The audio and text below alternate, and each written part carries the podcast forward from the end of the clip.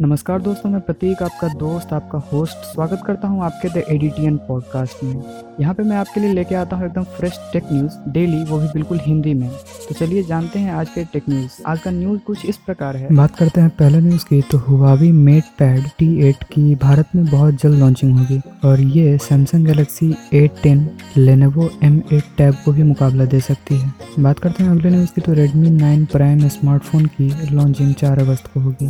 तो आप इसके ऑफिशियल वेबसाइट और अमेजोन पर इसे परचेज कर सकते हैं। बात करते हैं अगले न्यूज़ की तो कोरोना के लक्षणों को पता लगाने के लिए वीवो इंडिया और एक्ली लैब्स ने एक मोबाइल ऐप बनाने का फैसला किया है, जिसका नाम होगा लाइफस इस ऐप के ज़रिए कोरोना के मरीजों की जाँच तेज़ी से की जा सकेगी। ये जनरली उन मरीजों की पता लगाएगी, जिनमें बिना लक्षणों वाले कोरोना है। बात करते हैं अगले न्यूज़ की तो ओप्पो रेनो फोर की आज भारत में लॉन्चिंग है तो आप इसकी लाइव स्ट्रीम इसके अपने ऑफिशियल यूट्यूब चैनल पे देख सकते हैं। बात करते हैं अगले न्यूज़ की तो 90 हर्ट्ज रिफ्रेश रेट वाला सबसे सस्ता स्मार्टफ़ोन रियल मी सिक्स आई की पहली सेल आज है तो आप इसके ऑफिशियल वेबसाइट और फ्लिपकार्ट पर इसे परचेज कर सकते हैं।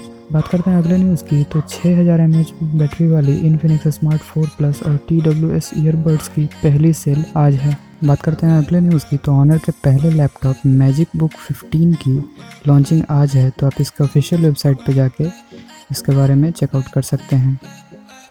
बात करते हैं अगले न्यूज़ की। तो शानदार परफॉर्मेंस और दमदार इनोवेशन के साथ ऑनर 9s सात हज़ार से भी कम रुपए में उपलब्ध हो रही है। अब देखते हैं इसकी लॉन्चिंग भारत में कब होती है।